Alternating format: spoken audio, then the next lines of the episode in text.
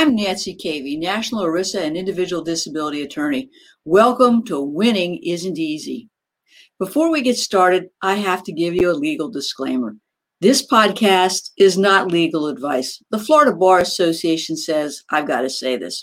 So I've said it, but nothing prevents me from giving you an easy to understand overview of the disability insurance world, the games that disability carriers will play, and what you need to know about getting the disability benefits you deserve. So off we go.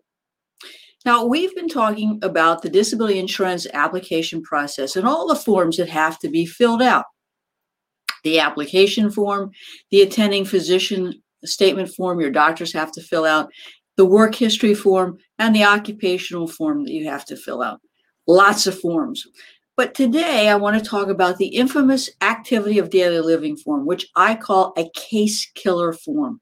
Mistakes that you make on this form can make or break your claim. But guess what?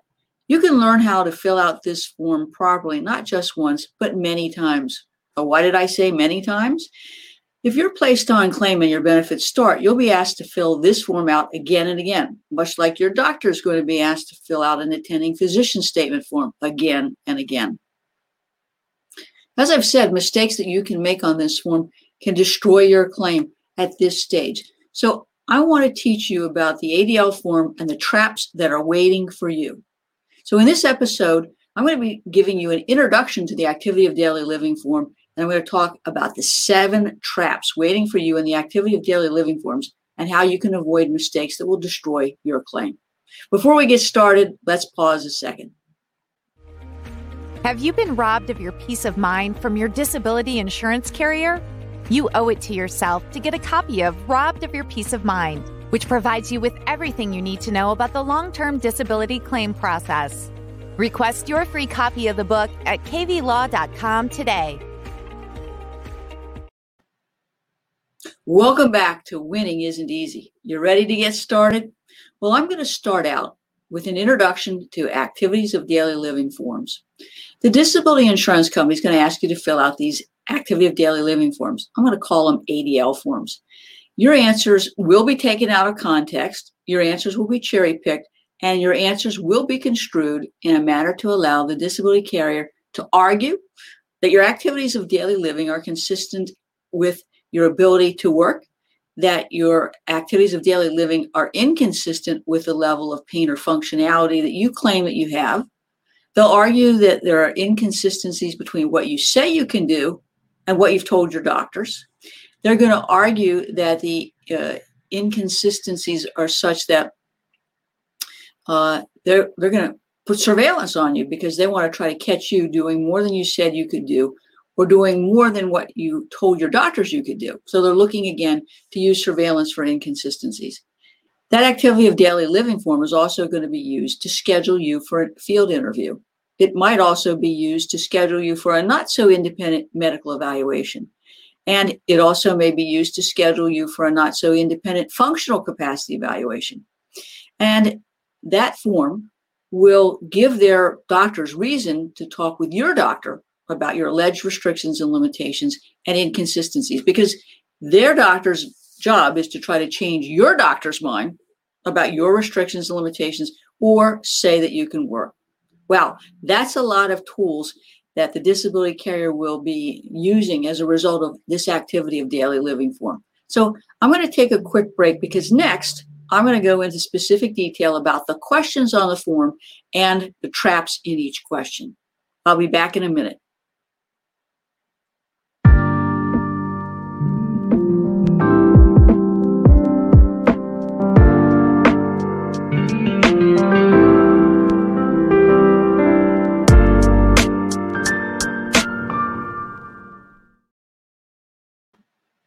Welcome back to Winning Isn't Easy. I'm going to talk about the seven traps that are waiting for you in an activity of daily living form and how you can avoid a mistake that will destroy your claim. Now, as I review the common questions, I want you to notice that the questions are open ended, they're not specific. Be careful about how you answer these questions and do not exaggerate. Never say that you can never do something I promise you, the disability carrier will have a picture of you doing what you said you couldn't do. I want you to make sure that you understand that you are going to be giving ranges and estimates, and that you make sure that you explain that you have good days and bad days and compare and contrast those days. So, you ready? All right. Question number one. In a typical month, please state how many good, fair, or bad days you have each month. So, good days may be days when you do well and you complete all your activities of daily living, your home care activities. So, the question is how many good days you have a month. Fair days, days when you fail to complete some of the home care activities. So they want to know what's the total of fair days. Bad days. Bad days are days that you function very poorly and you fail to complete most living and home care activities. So they want to know the total bad days. And then they're going to ask you to describe your typical month in terms of good days, fair ba- days, bad days, and give examples of a bad day or days that are worse. Now, again, this is kind of an open ended question, and I like to use ranges, even with the, in the context of a fair day, uh, a good day, and a bad day. The second question they may ask is Are there days that you just don't get up because of your health? If so, how many days a month does your health, keep you in? Now, I don't like that question for lots of reasons. Um, you may have a medical condition that that requires you to get up, um, maybe get back in bed, maybe walk around, um, maybe elevate your feet. There might be days where um, that's your entire day. There may be days where you uh, limit your ability to get out of, of, bed, or there may be days that you don't get out of bed at all. So I don't like that idea of of this vague question of days that you don't get up because of your health, because nobody spends 30 days a month in bed. Um, so again, we're talking about a range here. Now, the third question is compare with a year ago, how are you functioning? Are you better, worse, or about the same? so if this is an initial application and you're filling out this form, you know, I don't really, excuse me, see the point of this question. Why? Because last year you were working. Now, I don't know what the word functioning means either. Does they mean what you do at work? Have your job duties been modified? Uh, are you missing time from work? Are you getting written up? And I don't know what functioning means in terms of your activities of daily living. Are you able to bathe or dress? Or do you have to take breaks in the course of doing things around the house? So again, an open-ended question that I don't really like. And and whatever your answer is, uh, I think that you need to do these in draft, sit them down, think about it, look at your medical records, and then go back and look at your answers. The fourth question is caring for yourself. So, do you have problems or serious difficulty, whatever that word means, taking care of any personal needs, including the following due to your medical condition? So, we want you to check and describe any that apply and give examples. Okay?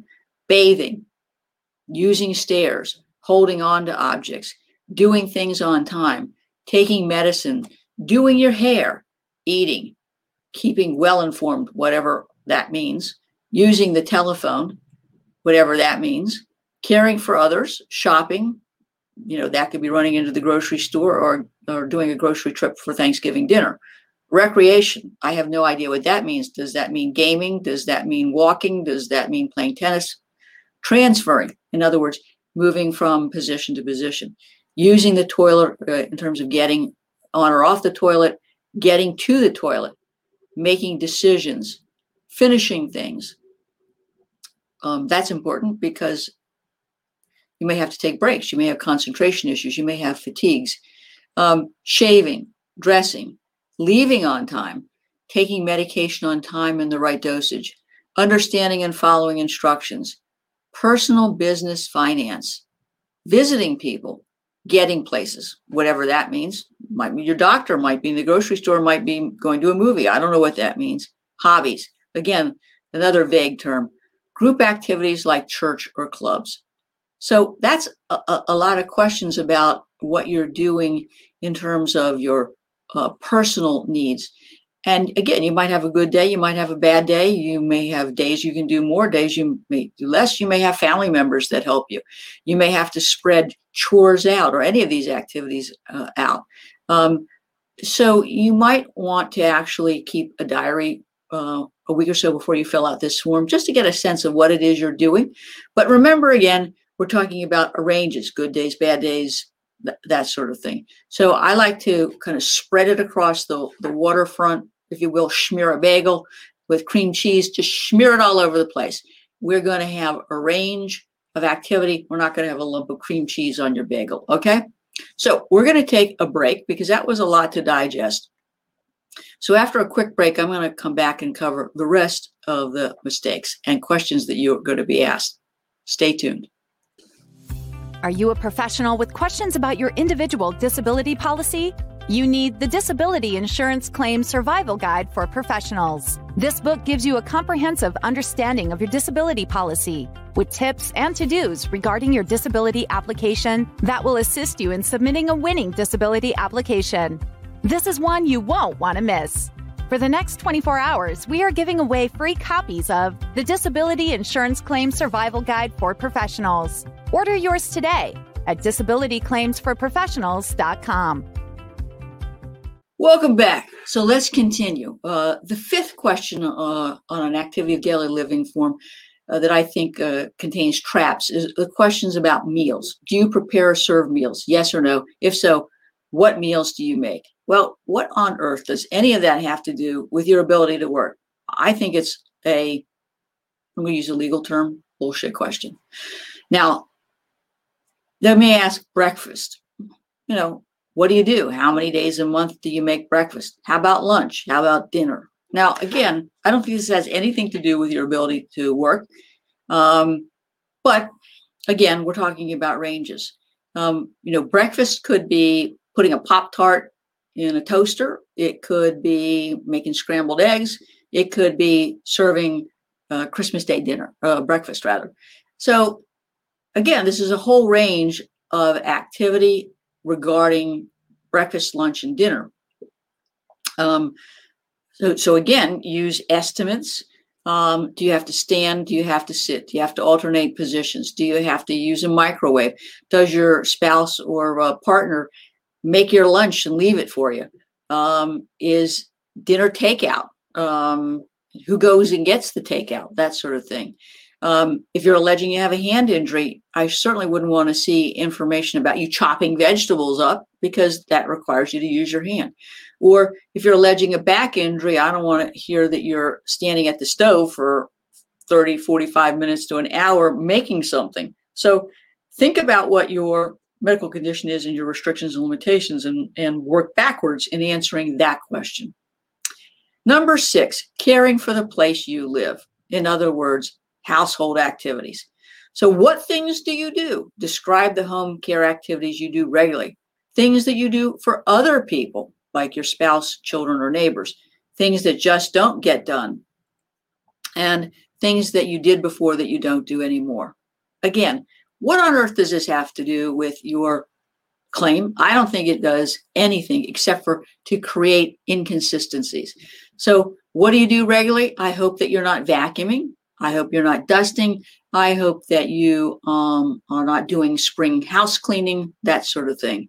Um, you may, you know, do a little swipe uh, wiping around on the counter, but we really don't want to hear you doing everything else that I've just described, or even more things that you do for others. Now, look, we've got kids. We got to take care of kids, uh, and so one of the things that they're always interested in is what are your children's school? What are your children's activities? Are you attending them? Because that's fair game for surveillance. Now, I'm not suggesting that you don't do any of this, but I, I think that you need to make sure that you understand at some point you may be under surveillance. So we don't want to see you, uh, you know, racing around, taking your kids here and there and attending this or that uh, and, and allege that you're unable to work because all that activity requires sitting, driving, standing, and, any of that can be inconsistent with your restrictions and limitations. So use your common sense. I'm not telling you not to do these things. I'm just telling you to do them within your limits. Uh, take breaks, sit down. So if they got film of you, they see you um, uh, taking the breaks that you claim that you need. Things that can't get done around the house, well, again, I told you what I ho- hope you're not doing, and I certainly hope that you're not doing yard work. I certainly hope that you're not out there building a flower garden. I hope that you're not out there, um, you know, changing the oil in your car. Any of that activity can be inconsistent with your restrictions and limitations as you describe them to your doctor or what your doctor says. So think about that. Things that you did before that you don't do now. Another dumb question. But what they're looking for is for you to say, hey, I used to golf before and now I don't golf. And then they get a picture of you golfing. So again, I like the good days, bad days. You know, I, I don't do any of this, but on a good day, if I feel like I can, I will I might try this, but I pay for it the next day. All right. Number seven, now we're getting down to business. Work related activities. Do you have any serious difficulty doing any of the following on a sustained basis? Now, there's two weasel words here. What on earth is serious difficulty? And what is a sustained basis? I have no clue.